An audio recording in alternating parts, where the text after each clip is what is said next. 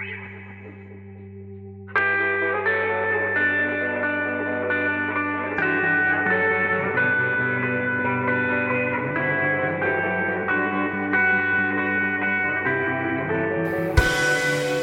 mi nombre es Alejandra y um, hoy van a escuchar una voz diferente en este podcast de peregrinación y vamos a tener una pequeña reflexión acerca del Salmo 72. Bueno, eh, no sé si algunos hayan tenido la oportunidad de ver la película de El Guasón. Eh, para unos es una película muy buena, para otros algo cruda o fuerte, pero hemos visto que ha sacado varios temas de conversación e incluso lo está sacando en este momento. Así que eh, me gustaría que pensáramos un poco en la condición donde se desarrolla todo este ambiente, que es en Ciudad Gótica.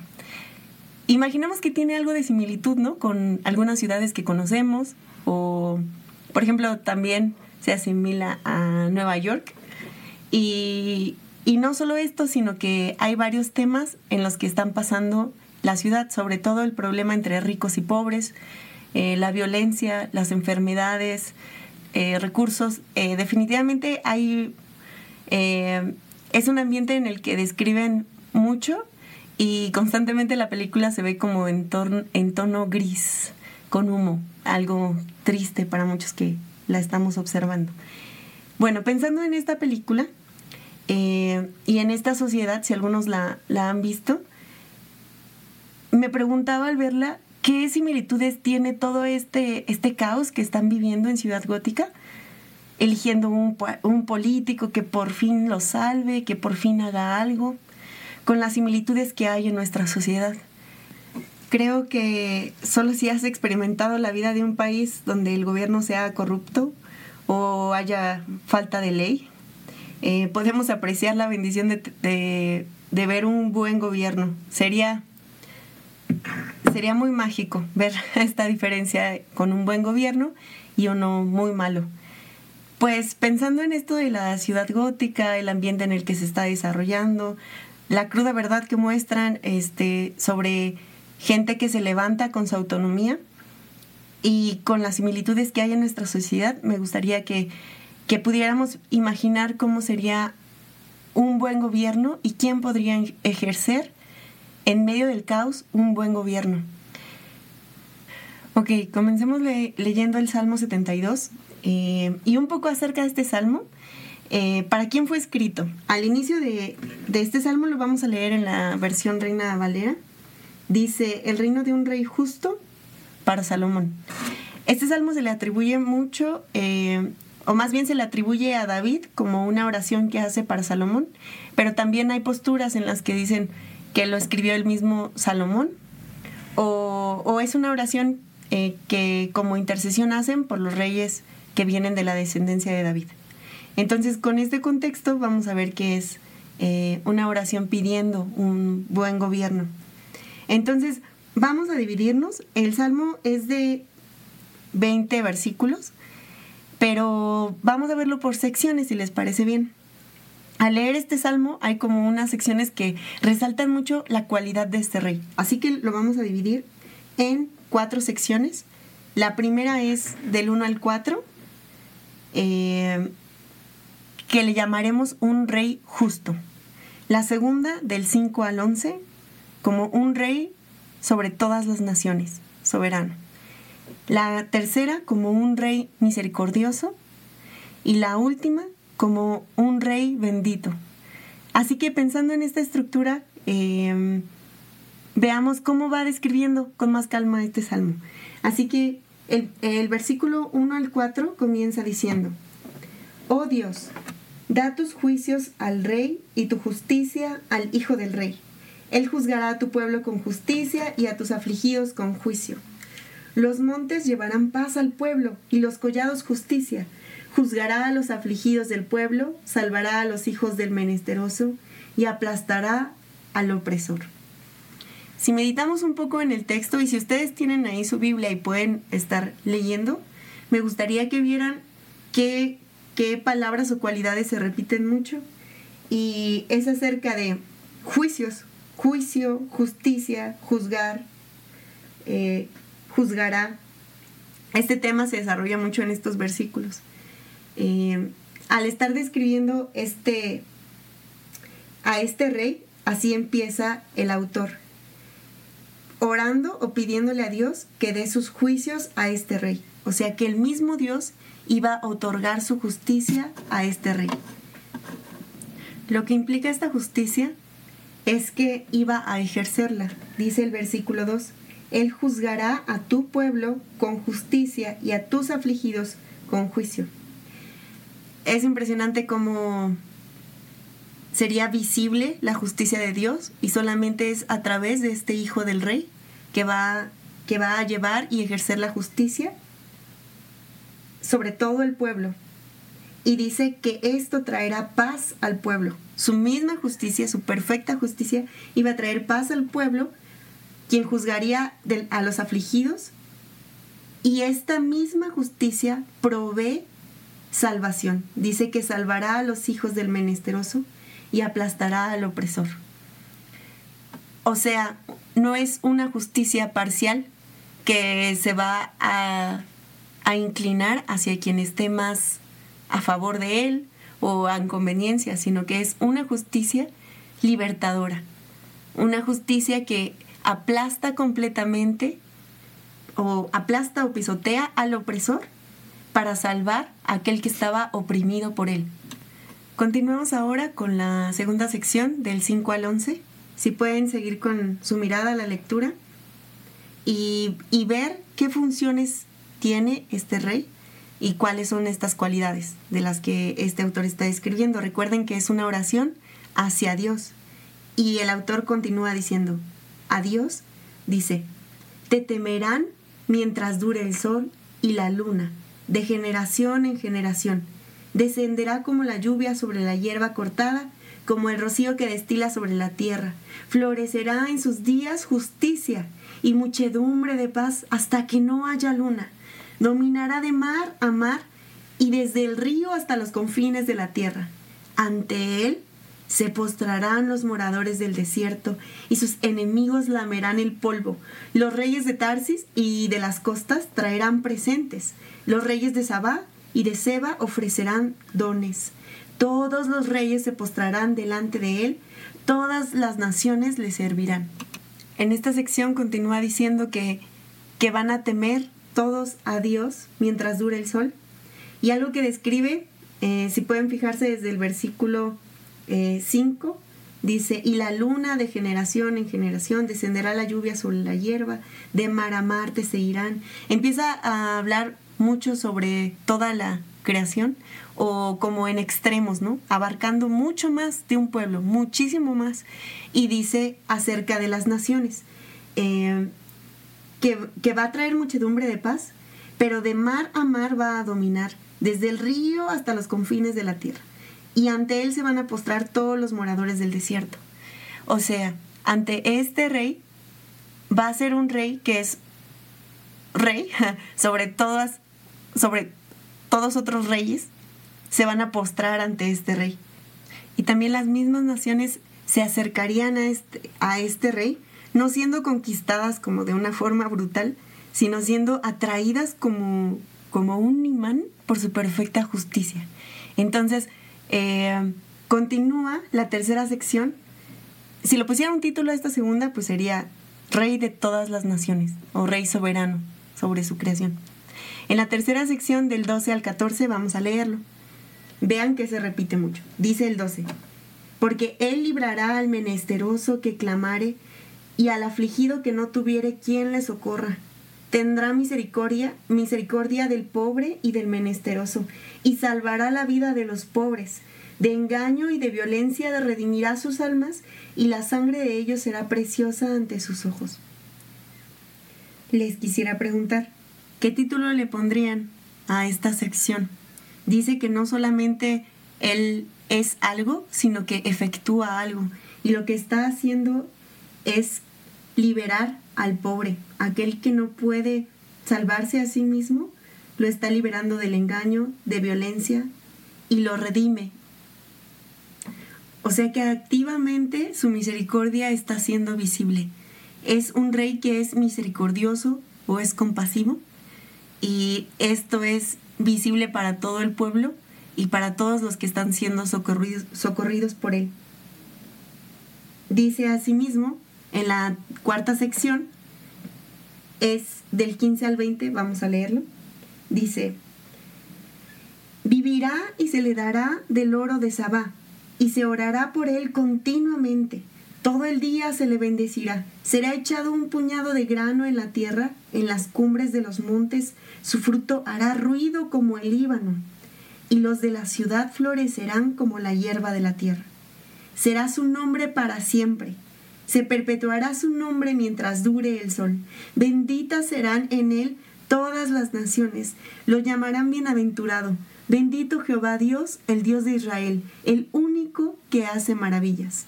Bendito su nombre glorioso para siempre, y toda la tierra sea llena de su gloria. Amén y amén. El versículo 20 termina diciendo, aquí terminan las oraciones de David, hijo de Isaí. Esta sección eh, se enfoca más como si estuviera viendo personalmente a este rey y lo empieza a alabar. Incluso estos últimos versículos se habla de una doxología a Dios por las obras de este rey. Y una palabra que se repite mucho dice, será bendito y bendecirá, y benditas serán en él todas las naciones, vivirá, todo el día se le va a bendecir, bendito Jehová Dios. Es una palabra que se describe mucho y en otras versiones se le ocupa como dichoso será, será feliz. O sea, la alegría eh, emana de este rey. Así que en esta sección podemos ver que este rey es bendito, es especial, es dichoso y es feliz y otorga esta bendición a Dios mismo para adorarle y alabarle como el Dios de este pueblo. Pensemos un poco cómo nos ha estado hablando este salmo acerca de, este rey en específico, eh, esta oración por este rey. Y hemos visto que es un rey justo, un rey sobre todas las naciones, misericordioso y bendito. ¿Por qué el autor oraría así por este rey? Si vamos a, a Segunda de Samuel, capítulo 7, versículo 12, eh, podemos ver la promesa que Dios le hace eh, a David por medio de este profeta, que es un descendiente, un, un rey quien le haría casa. Vamos a leer el versículo 7:12 dice, y cuando tus días sean cumplidos y duermas con tus padres, yo levantaré después de ti a uno de tu linaje, el cual procederá de tus entrañas y afirmaré su reino. Él edificará casa a mi nombre y yo afirmaré para siempre el trono de su, de su reino. Yo le seré a él padre y él me será a mí hijo. Y el versículo 16 dice, y será afirmada tu casa y tu reino para siempre delante de tu rostro, tu trono será estable eternamente. Dios le promete a David que iba a tener, que su descendencia, de su descendencia iba a salir un rey, el cual su trono sería para siempre, lo afirmaría, él le levantaría casa a Dios. Así que las oraciones hacia estos reyes davídicos era pedir que la promesa de Dios se cumpliera, un rey que Dios mismo había prometido. Por eso la misma oración de intercesión es por algo que Dios ya ha dicho. Así que veamos, David recibe esta promesa y um, si podemos ver, se espera que, esta promesa se cumpla en Salomón, que es el hijo descendiente hacia el trono de David. ¿Cómo Salomón cumple todo esto? Si regresamos al texto, en el Salmo 72, que por cierto en el micrófono se escucha muy padre las hojas de la Biblia. Eh, podemos ver que parcialmente se cumplen cosas en Salomón, ¿verdad? Como dice que sería, algo que conocemos mucho de Salomón es que sería un rey sabio. Y eh, incluso en, en una parte en Reyes habla de cómo había un conflicto entre unas mujeres que peleaban por un hijo y eh, la sabiduría que Dios le había dado a Salomón, él puede ejercer justicia y darle el hijo a quien verdaderamente era la madre. Eh, otro, otra otro versículo es el versículo 10, donde dice que, que los reyes le ofrecerán dones, eh, los reyes de Sabá. Y así en el reino de Salomón podemos ver a la reina de Sabá, quien escucha de la fama de Salomón y de este reino y y se acerca para honrar a su Dios, para bendecir al Dios de este rey y asombrarse de su grandioso reino y llevarle tributo. Y así si vamos viendo el Salmo, quisiera que pensaran en cómo Salomón cumple con estas cosas. Eh, eh, se le conoce a el reino de David como de Salomón, como el de la época dorada, ¿no? Para Israel. Un reino que era visible, que estaba eh, muy grande, que, que era próspero. Pero ahora quisiera preguntarles, ¿cómo Salomón o estos reyes davídicos no cumplen con, con esta oración de intercesión por este rey que había prometido Dios? Vemos que Salomón no era un rey tan perfecto. en Primera de Reyes, capítulo 12, versículo 4, le dicen a Robam, quien es su hijo, le dice, tu padre agravó nuestro yugo, mas ahora disminuye tú algo de la dura servidumbre de tu padre y del yugo pesado que puso sobre nosotros y te serviremos. Eh, menciona a Salomón como aquel que puso el yugo y no aquel que liberó al menesteroso ni al oprimido, sino que oprimió también. A su vez podemos ver que el reino de Salomón, sí, sí señores, ya terminó. Así que, eh, pues no es eterno, y, hay muchas cosas en las que ustedes pueden ver el pasaje y ver que Salomón no cumple eh, ni otros reyes davídicos. De esta descendencia, de este linaje, puede cumplir este reino que Dios había prometido. Así que a lo largo de la Biblia, como se va desarrollando todo este panorama general, podemos ver que de eso hablan los profetas, un reino, que venga un, un buen gobierno, el cual nos librará totalmente de la opresión. Y, y constantemente es un confiar no en lo que ellos esperan, un futuro mejor, todos esperan que las cosas sean buenas para bien, sino en lo que se está esperando es en lo que Dios ya ha dicho, en la promesa de Dios. Dios promete y lo hermoso de verlo en la palabra es Dios cumple. Así que la confianza del creyente no está en tiempos mejores, sino que la confianza del creyente está en la palabra de Dios. Y es evidente que en los evangelios que va haciendo cada vez más visible cómo Dios cumple sus promesas, dice que la palabra o el verbo de Dios que estuvo desde un principio se hizo carne para habitar entre nosotros. Jesús en su muerte y en su resurrección, Él afirma que todo esto está escrito acerca de Él, que era necesario que se cumpliese todo lo que está escrito de Él en la ley de Moisés, en los profetas y en los salmos. Y así Jesús les abrió el entendimiento a sus discípulos, dice, para que comprendiesen las escrituras. Entonces, ¿cómo comprenderíamos nosotros este salmo? Eh, según lo que acaba de afirmar Jesús, que todo hablaba acerca de él. Si regresamos al Salmo 72, ¿cómo podríamos ver que Jesús cumple con este perfecto reino? Al principio del Salmo notábamos que hablaba sobre un rey justo, a quien Dios le daba su justicia para que él ejerciera su justicia. ¿Cómo es que Jesús cumpliría con esta perfecta justicia? Y si vemos en Romanos 1, 21, uh, un reino es regido por un buen gobierno, bueno, por una ley, por una constitución o por muchas cosas. Este, alguien lo rige. Y, en, y, vemos cómo en el Antiguo Testamento la palabra de Dios era quien regía al pueblo, su ley. Y es evidente que la ley es una muestra de gracia, porque así la ley les mostraba que ellos eran pecadores, que necesitaban confiar en las palabras de Dios. Y Romanos 1, 3, perdón, Romanos 3, 21 dice, pero ahora, aparte de la ley, se ha manifestado la justicia de Dios.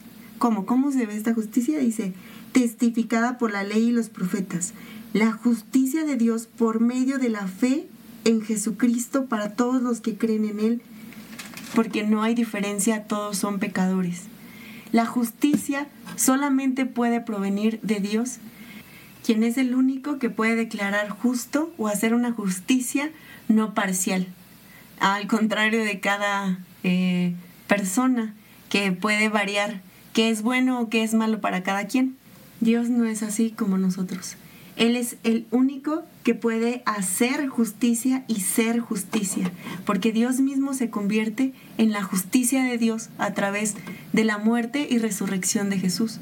Por eso la fe en Jesús es lo único que puede declarar justo a un injusto. no su justicia, porque de cada quien, al ejercer su propia justicia, entre comillas, está ejerciendo, su propio gobierno y no el gobierno de Dios. Continuando con las secciones, al hablar que era un rey sobre todas las naciones, eh, esta parte a mí me impresionó mucho, pues estábamos en, en un grupo de estudio bíblico en una universidad donde alguien comentó, a mí me impresiona ver cómo las naciones, como aquí dice que los reyes le, le llevarán presentes.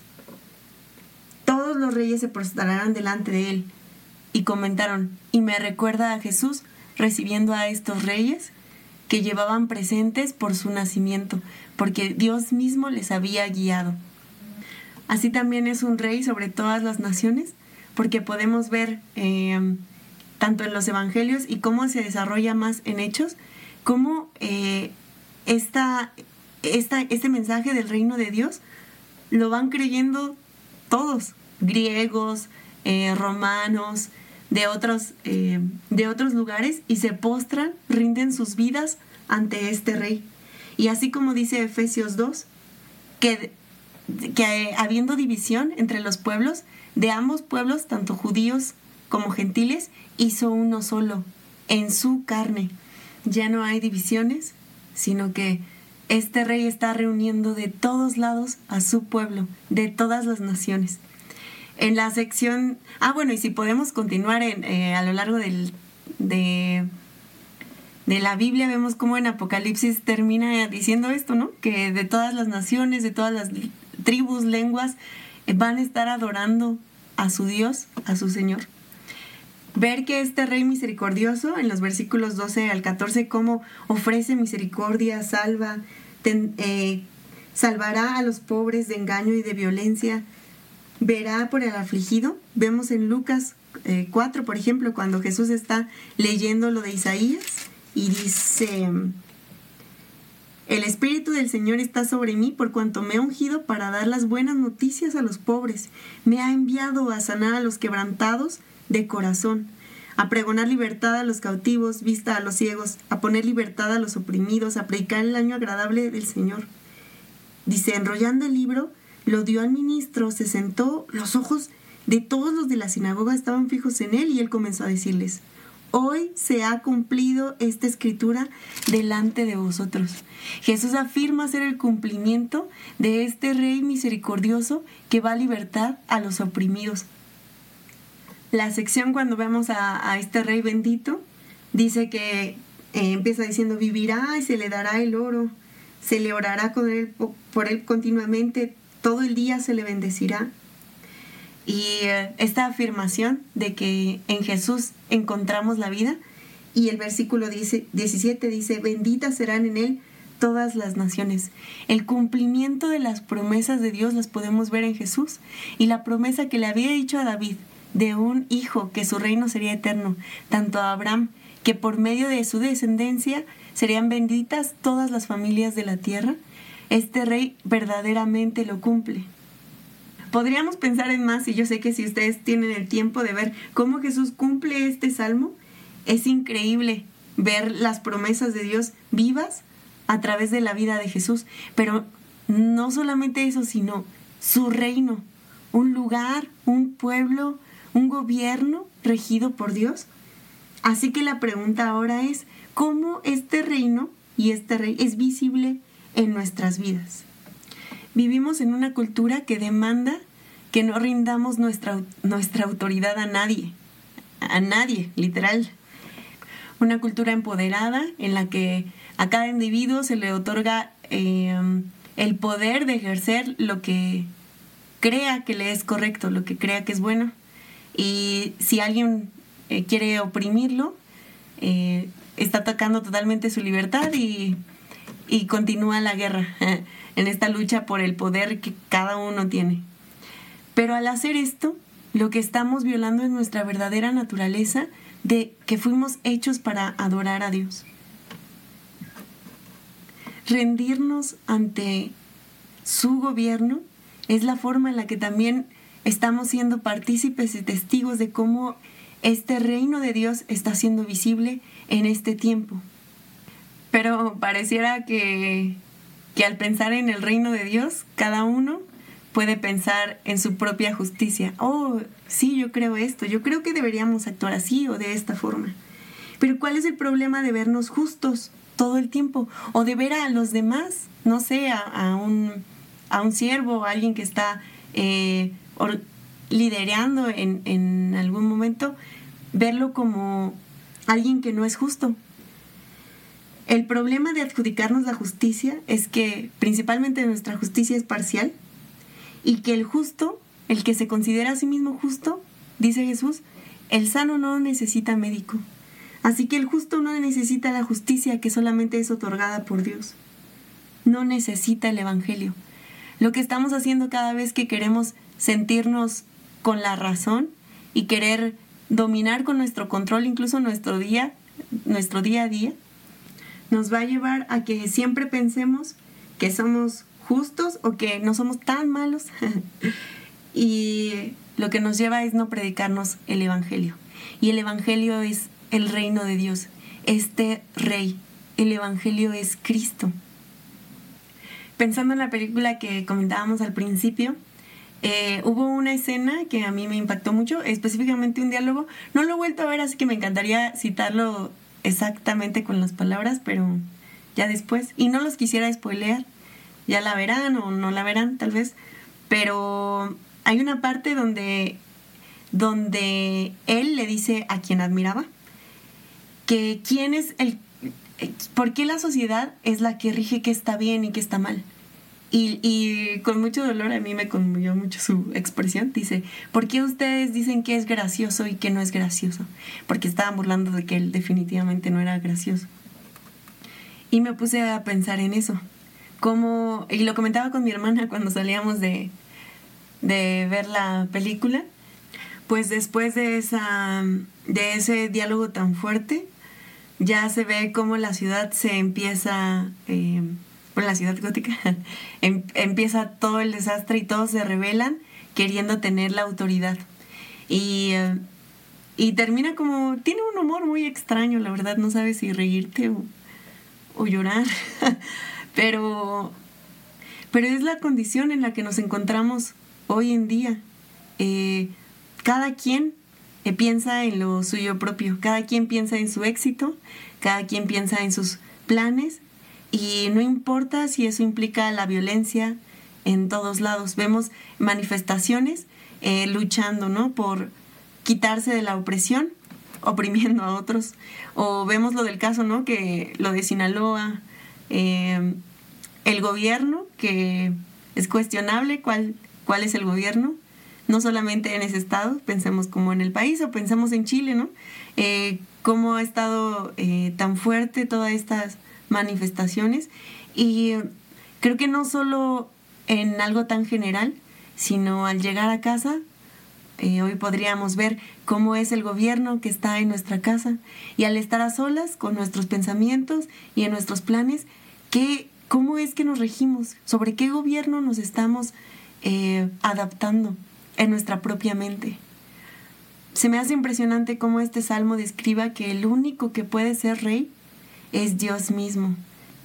Es verdad que si paramos un poco y hacemos análisis de nuestro gobierno o cómo nos regimos, eh, probablemente encontraremos que no hay muchas cosas tan íntegras, tan sabias, tan valientes, tan eh, eternas como describe a este rey.